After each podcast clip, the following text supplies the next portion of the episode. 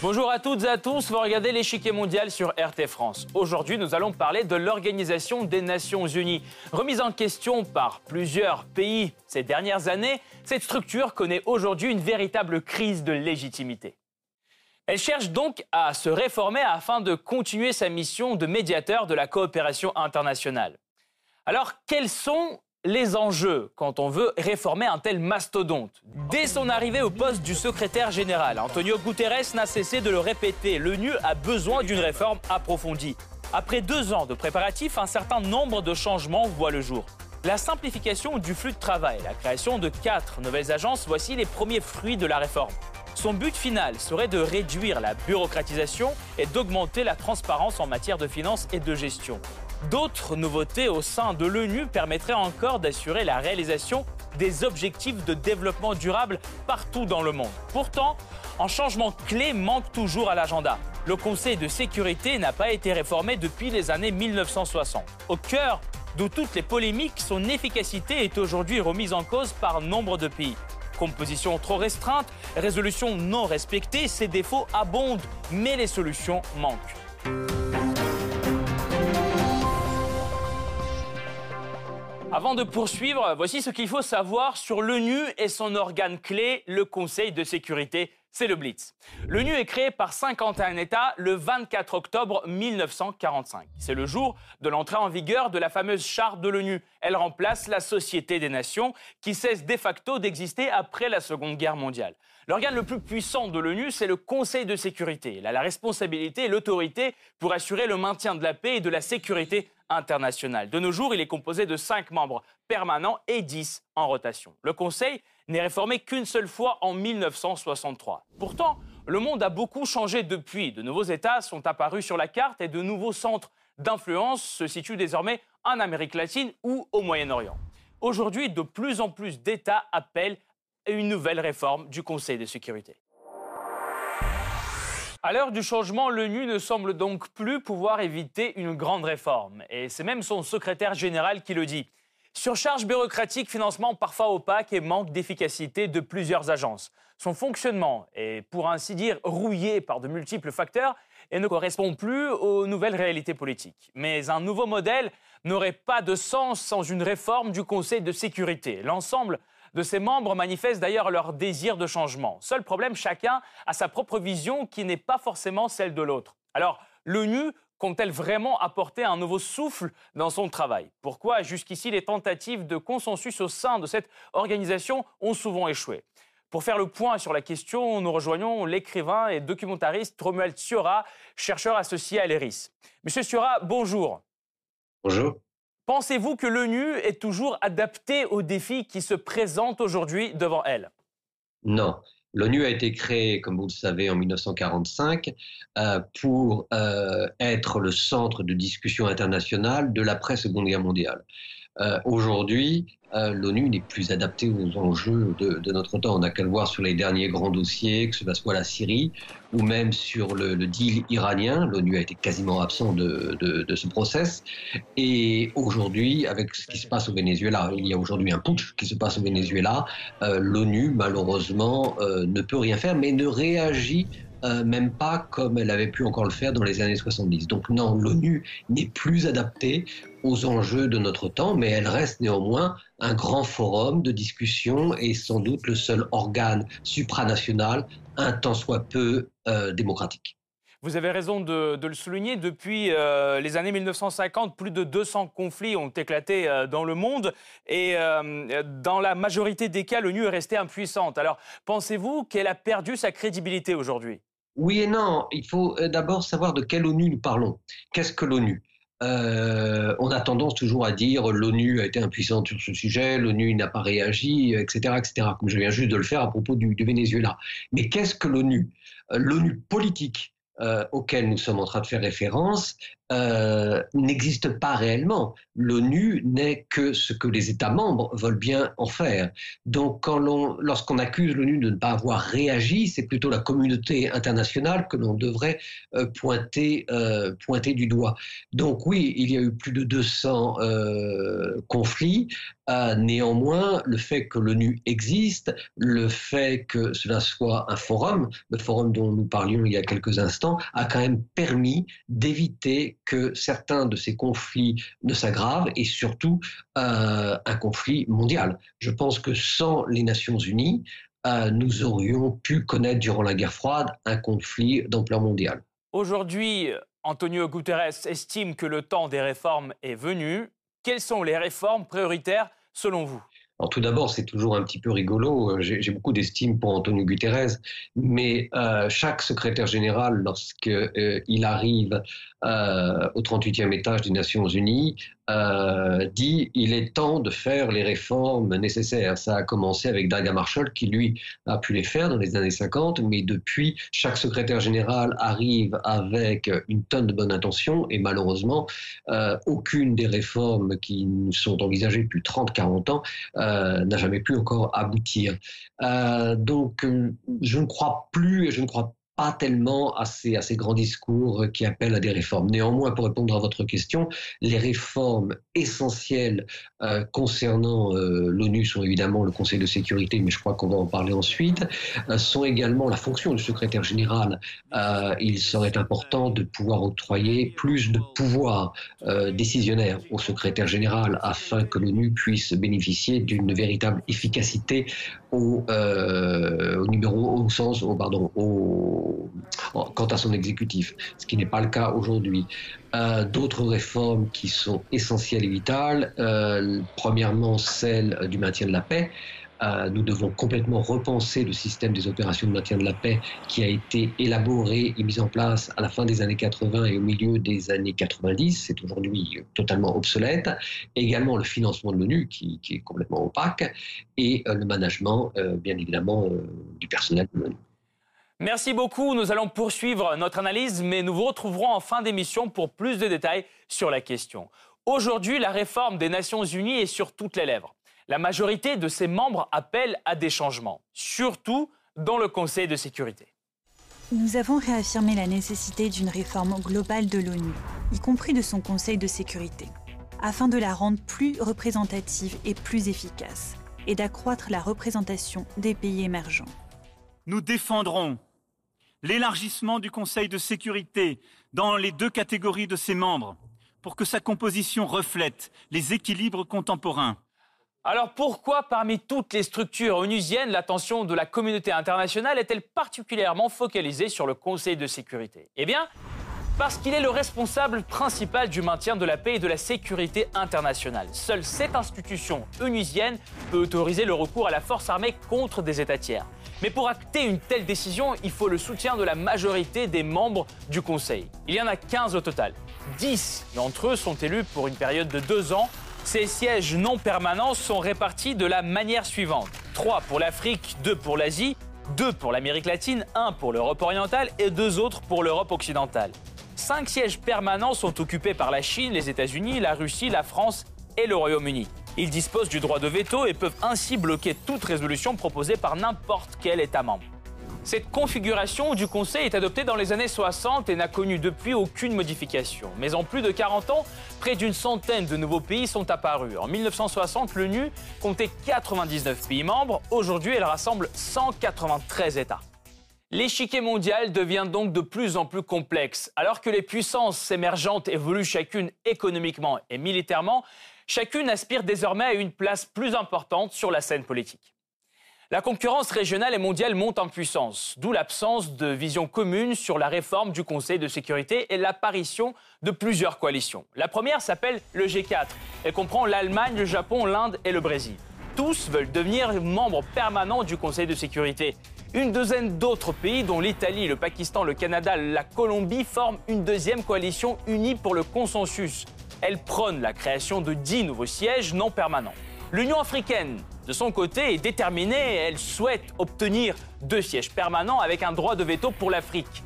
Les pays arabes, à l'exception de la Syrie, font partie d'une autre coalition. Ils aspirent à obtenir au moins une place permanente au sein du Conseil. Enfin, le groupe L69. Il est composé d'une quarantaine de pays en voie de développement dont l'Équateur, la Jamaïque et le Venezuela. Il souhaite élargir le Conseil à 27 membres avec un siège permanent pour les pays de l'Amérique latine et les Caraïbes et un siège non permanent pour de petites îles en développement. Cette rivalité est complexifiée par les divergences entre les cinq membres permanents. À titre d'exemple, les aspirations du Japon à un siège permanent. Son partenaire stratégique, les États-Unis, n'y seraient pas opposés. Au contraire, la Chine, son grand rival régional, s'y oppose vigoureusement. La candidature de l'Allemagne n'est pas moins controversée. La France et la Grande-Bretagne la soutiennent afin de renforcer le poids de l'Europe au Conseil. La Russie, elle, n'est pas favorable à cette idée. Au Conseil de sécurité, près d'un tiers des membres permanents représentent l'Union européenne. Je ne pense pas que l'ajout de pays de l'Occident historique traditionnel ajoutera quoi que ce soit à la diversité que nous voulons voir. Les Allemands cherchent pourtant d'autres moyens d'étendre leur influence au Conseil. Un des acteurs clés au sein de l'Union européenne, Berlin, propose en octobre 2018 à la France de renoncer à sa place en faveur d'une représentation commune européenne. À Paris, cependant, cette idée n'a suscité aucun enthousiasme. Nous prenons en compte dans l'expression de nos positions nationales toutes les positions européennes. Nous participons activement avec l'Allemagne et les autres États membres à une coordination de la position de l'Union. Plus de 20 ans de débat et toujours pas de compromis. La situation semble être dans l'impasse malgré de nombreuses tentatives de réforme rétrospectives. La première tentative de réunir la plupart des pays du monde au sein d'une organisation internationale remonte à la fin de la Première Guerre mondiale. Afin de prévenir de futurs conflits, une quarantaine de pays créent en 1919 la Société des Nations, la SDN. Cependant, cette organisation internationale se trouve impuissante à endiguer une série de conflits internationaux. La Seconde Guerre mondiale enterre définitivement la SDN. Les bases de la future ONU sont posées en 1944 lors de la conférence de Dumbarton Oaks à Washington. Ces accords serviront de base pour la rédaction de la Charte des Nations Unies. Elle est signée en 1945 par 50 États. Désormais, la principale responsabilité en matière de maintien de la paix et de la sécurité internationale pèse sur le Conseil de sécurité.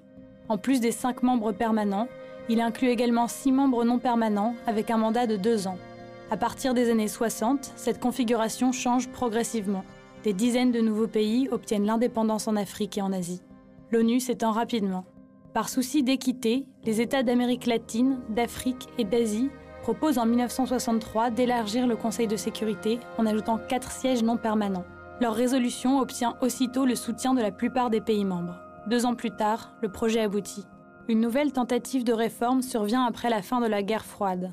Une vingtaine de nouveaux États indépendants apparaissent suite à la chute de l'URSS et à la désintégration de la Yougoslavie. En 1997, le président de l'Assemblée générale de l'époque, Ismail Razali, propose un nouvel élargissement du Conseil de sécurité.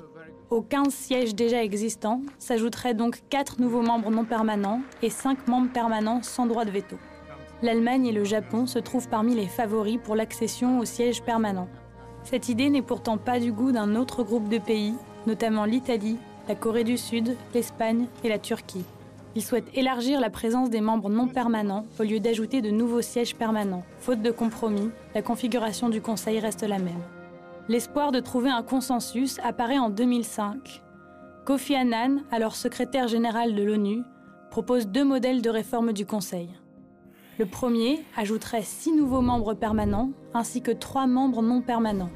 Le deuxième créerait une nouvelle catégorie de huit sièges non permanents avec un mandat de quatre ans renouvelable et ajouterait également un siège non permanent de deux ans non renouvelable. Cette proposition se heurte pourtant aux ambitions de groupes tels que le G4, Unis pour le consensus et l'Union africaine. Ils proposent chacun leur propre projet de réforme. En l'absence de vision commune, les négociations sont vouées, encore une fois, à l'échec. Le droit de veto fait aussi l'objet de discussions. François Hollande, président de la France à l'époque, propose en 2013 de limiter l'utilisation du droit de veto aux sujets qui touchent aux crimes de masse. Deux ans plus tard, la France, avec le Mexique, publie le texte de ce projet. Mais l'idée franco-mexicaine ne trouve pas le soutien des autres membres permanents du Conseil de sécurité. Dès lors, la question de réforme se trouve à nouveau en suspens. Ce droit de veto est d'ailleurs de plus en plus souvent sujet à controverse. Il donne aux cinq membres permanents du Conseil un grand pouvoir sur les décisions à portée internationale. Ce pouvoir a des racines historiques, mais aujourd'hui, son fondement et son utilité sont remis en question. Il y a un sentiment que les cinq permanents ont créé une impasse et une paralysie par leur propension à utiliser le veto. Cela doit changer. Finalement, toute l'organisation peut s'écrouler, ce qui coûtera très cher à la communauté internationale. Sans surprise, les critiques les plus ardentes contre le veto émanent de ceux qui ne le possèdent pas, l'Inde, l'Ukraine, le Pakistan ou encore la Turquie. Le veto sert uniquement les intérêts nationaux des pays qui ont ce privilège. Aujourd'hui, des résolutions sur deux conflits internationaux reçoivent régulièrement des vétos au Conseil. Le premier est le conflit israélo-palestinien. Depuis l'an 2000, les États-Unis ont bloqué 12 résolutions condamnant les activités d'Israël envers la Palestine et les Palestiniens. Leur motif, la partialité supposée de ces textes envers Israël. Le second est la crise syrienne. La Russie a usé 12 fois de son droit de veto pour bloquer des résolutions condamnant les actions de Bachar al-Assad invoquant le manque de preuves concrètes. Au demeurant, le droit de veto permet parfois de trouver des compromis et de prendre des décisions plus consensuelles. En février 2018, la Russie met son veto contre la résolution sur les sanctions contre le Yémen. Le projet mentionnait une part de responsabilité iranienne dans la guerre dans ce pays, ce que la partie russe a trouvé politisé. Moscou propose ensuite son propre texte qui ne mentionnait pas l'Iran. Il a été adopté à l'unanimité. Or, de nos jours, les impasses sont de moins en moins nombreuses et le veto est de moins en moins utilisé. Pendant la guerre froide, plus de 170 résolutions sont ainsi bloquées, soit une trentaine par décennie. Mais depuis les années 90, seuls 33 textes reçoivent un veto, soit une dizaine par décennie. Beaucoup de conflits internationaux ont aussi été résolus grâce à la coopération au sein du Conseil protection des populations et maintien de la paix en Côte d'Ivoire, au Mali, en République centrafricaine ou encore en RDC. Mise en œuvre des accords de paix au Liban et au Burundi, respect des trêves à Chypre et au Cachemire. Et finalement, lutte contre le terrorisme partout dans le monde. Ces réussites du Conseil de sécurité résultent d'un consensus entre tous les membres. Et même sur les questions les plus épineuses, les avancées ne sont pas inexistantes. La Russie a soutenu plusieurs résolutions concernant la Syrie, notamment sur le cessez-le-feu et l'aide humanitaire. Et les États-Unis ont également laissé passer fin 2016 une résolution condamnant la politique israélienne de colonisation de la Cisjordanie. Dans ce contexte, le veto est-il vraiment le principal problème du Conseil de sécurité? Car même si une résolution est adoptée, son respect n'est pas assuré. Plusieurs pays ignorent actuellement des résolutions adoptées à leur égard. Le Maroc, par exemple, a été plusieurs fois sommé par le Conseil de sécurité de retirer ses troupes du Sahara occidental et d'organiser un référendum ce qu'il n'a toujours pas fait, prétextant des difficultés d'organisation et des désaccords sur les modalités du vote. Un autre exemple, la Turquie, qui doit retirer selon l'ONU ses troupes de Chypre du Nord. Sauf qu'Ankara estime qu'il protège la souveraineté de l'État autoproclamé nord-chypriote qu'il est le seul dans le monde à reconnaître. Plus problématique encore, le cadre légal du Conseil de sécurité fait parfois objet d'une interprétation arbitraire. Un exemple bien connu est l'invasion américaine de l'Irak en 2003. Cette année, le prétexte pour l'invasion est la possession supposée d'armes de destruction massive par Saddam Hussein. Des armes qu'il s'était pourtant engagé à détruire après la fin de la guerre du Golfe. En septembre 2002, l'ONU adopte une résolution affirmant que l'Irak viole ses engagements et promet des conséquences sérieuses s'il ne les honore pas. Washington interprète ce passage comme un feu vert à l'action militaire. Une vision qui n'est pourtant pas partagée par tous les acteurs internationaux. Selon ces critiques, dont la Russie, la France et le secrétaire général de l'ONU de l'époque, il aurait fallu une résolution distincte autorisant spécifiquement une invasion étrangère en Irak. J'ai indiqué que ce n'était pas conforme à la charte de l'ONU de notre point de vue. Du point de vue de la charte, c'était illégal. Aucune preuve concrète de l'existence d'armes de destruction massive en Irak à l'époque n'existe à ce jour. Et les débats sur la légalité de cette action américaine ne cessent pas de passionner les juristes. Le simple élargissement du Conseil de sécurité pourrait-il aider à résoudre le problème de la libre interprétation et de l'application de ces résolutions? Des voix se multiplient pour appeler à une réforme plus globale visant à apporter un vrai changement. Une réforme qui concernerait l'ONU dans son ensemble. Cette organisation s'est trop souvent focalisée sur la bureaucratie et les processus au lieu des résultats. Le peuple américain espère qu'un jour, les Nations Unies pourront être un défenseur plus efficace et transparent de la dignité et de la liberté humaine partout dans le monde. Cette volonté est entièrement soutenue par l'actuel secrétaire général de l'ONU, Antonio Guterres. Depuis le début de son mandat, en janvier 2017, il prône une réforme approfondie. Le but affiché de son projet est de réduire le fardeau bureaucratique et la fragmentation. Pour cela, il prévoit de simplifier plusieurs processus et d'élargir les pouvoirs du coordonnateur résident, une personne chargée de coordonner les actions de toutes les agences de l'ONU dans un pays particulier. Deuxième objectif, augmenter la transparence. Plusieurs mécanismes entrent en vigueur pour que les finances de l'ONU, souvent opaques, soient plus limpides. En peu de mots, la réforme vise à mieux réaliser les objectifs du développement durable partout dans le monde. Plusieurs agences seront réorganisées comme le département des affaires économiques et sociales ou le Conseil économique et social pour mieux mettre en œuvre l'agenda de 2030. Parmi d'autres changements, la création de quatre nouveaux départements et la réalisation de la parité entre les sexes au sein de la direction de l'ONU. Bref, cette réforme ambitieuse est en bonne route. Les premiers changements sont entrés en vigueur le 1er janvier 2019. Pourtant, les principaux contentieux sur le fonctionnement de l'ONU ne visent pas la bureaucratie, mais surtout le Conseil de sécurité. Toutefois, son évolution reste pour l'instant en suspens. La réforme d'Antonio Guterres sera-t-elle suffisante pour remédier à tous les maux qui empoisonnent le fonctionnement de l'ONU? Un consensus sera-t-il trouvé pour réformer le Conseil de sécurité, l'organe le plus puissant des Nations Unies? Comment améliorer son fonctionnement sans nuire aux intérêts des pays représentés?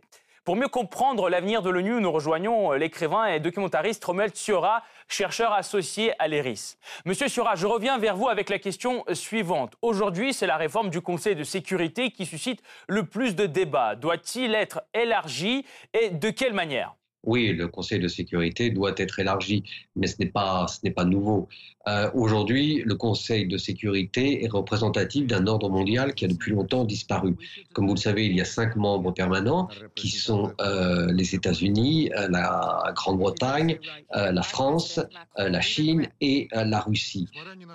Aujourd'hui, les États-Unis évidemment leur place, idem pour la Russie et la Chine, mais la Grande-Bretagne et la France ne sont plus les puissances qu'elles étaient à la fin de la Seconde Guerre mondiale.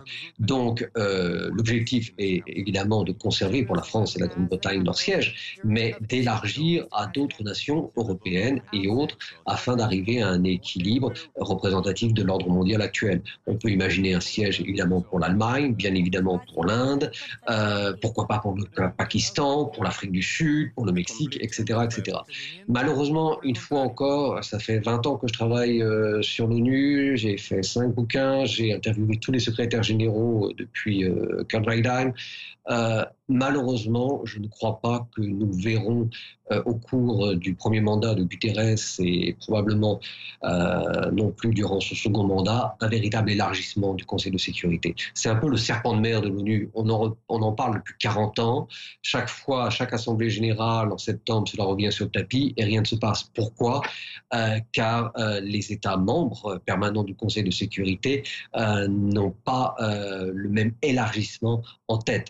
Euh, certains pays euh, ne souhaiteraient pas en voir d'autres arriver au Conseil, euh, d'autres voudraient que certains, certaines régions soient présentes, d'autres pas, etc. Je ne pense donc pas, malheureusement, que l'on arrivera de sitôt à cet élargissement qui pourtant est essentiel à la crédibilité de l'ONU. Imaginons que cet élargissement a lieu. Alors, selon vous, est-ce qu'il peut finalement résoudre tous les problèmes, comme par exemple le problème du non-respect des résolutions et l'impuissance du Conseil euh, de sécurité dans plusieurs conflits comme celui euh, en Syrie dont vous avez parlé tout à l'heure. Non, je ne pense pas que cela change euh, grand, grand chose. cela, par, par contre, cela permettra d'offrir à l'ONU une discussion élargie. Cela sera évidemment plus représentatif de l'état des choses aujourd'hui. Mais ce qu'il faut bien comprendre, c'est que l'ONU politique, celle dont nous sommes en train de parler aujourd'hui, l'ONU politique, euh, n'existe plus, n'a jamais véritablement existé, mais euh, n'existe plus euh, réellement depuis une bonne vingtaine d'années. À la fin de la, de la guerre froide, lorsque l'Union soviétique a disparu, nous avons pu espérer, j'ai cru à ce moment-là, que l'ONU allait enfin pouvoir être ce grand forum multilatéral où les grands enjeux allaient être discutés et résolus.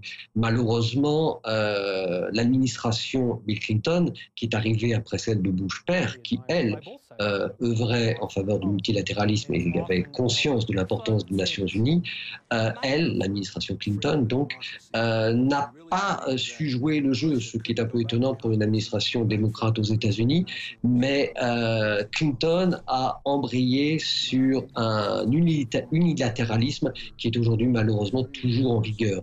Et cette occasion manquée du milieu des années 90 de replacer les Nations Unies au centre de l'échiquier mondial euh, a fait qu'aujourd'hui, nous assistons depuis maintenant près de 20 ans au lent déclin de l'organisation au sens politique. Donc non, je ne pense pas qu'un élargissement changera euh, véritablement la donne. Euh, vous êtes assez sceptique quant au fonctionnement et aux réformes entreprises par Guterres. comment vous voyez l'avenir du Conseil de sécurité? L'avenir du Conseil de sécurité en soi euh, est lié à celui des Nations Unies. Comme je vous le disais, euh, nous assistons depuis un bon moment déjà à une forte marginalisation euh, de l'ONU politique et donc du Conseil de sécurité. Je pense que cette marginalisation va se poursuivre. Les grands États de la planète euh, ont plus intérêt à discuter au sein de forums réduits comme le G8 ou le G20 ou de forums régionaux. L'idée même de l'ONU et des valeurs qu'elle représente, euh, issue des Lumières, issue des révolutions françaises, américaines, etc., etc., euh, n'est plus aujourd'hui euh, la tasse de thé de la plupart de, de, nos dirigeants. Donc je pense que nous allons continuer à voir l'ONU se marginaliser. Je pense que le Conseil de sécurité ne va pas s'élargir et je pense que si rien ne bouge d'ici une dizaine d'années, euh, les Nations Unies, au sens politique, ne seront plus qu'un euh, forum auquel on vient assister une fois par an. Par contre, l'autre ONU, l'ONU humanitaire, avec ses programmes de développement, de développement pour les enfants, etc., etc., pour le droit des femmes, l'UCIDA et toutes ces agences, elles ont encore un fort avenir, un grand avenir euh, devant elles. Mais l'ONU politique, selon moi, va progressivement continuer à disparaître. Merci beaucoup euh, pour cet éclairage. Je rappelle, vous êtes écrivain et documentariste, euh, chercheur associé à l'ERIS. Remel sera dans notre émission. Merci beaucoup. Cette partie-là n'est pas encore terminée. La semaine prochaine, une nouvelle partie vous attend avec d'autres pions sur l'échiquier mondial. Restez sur RT France.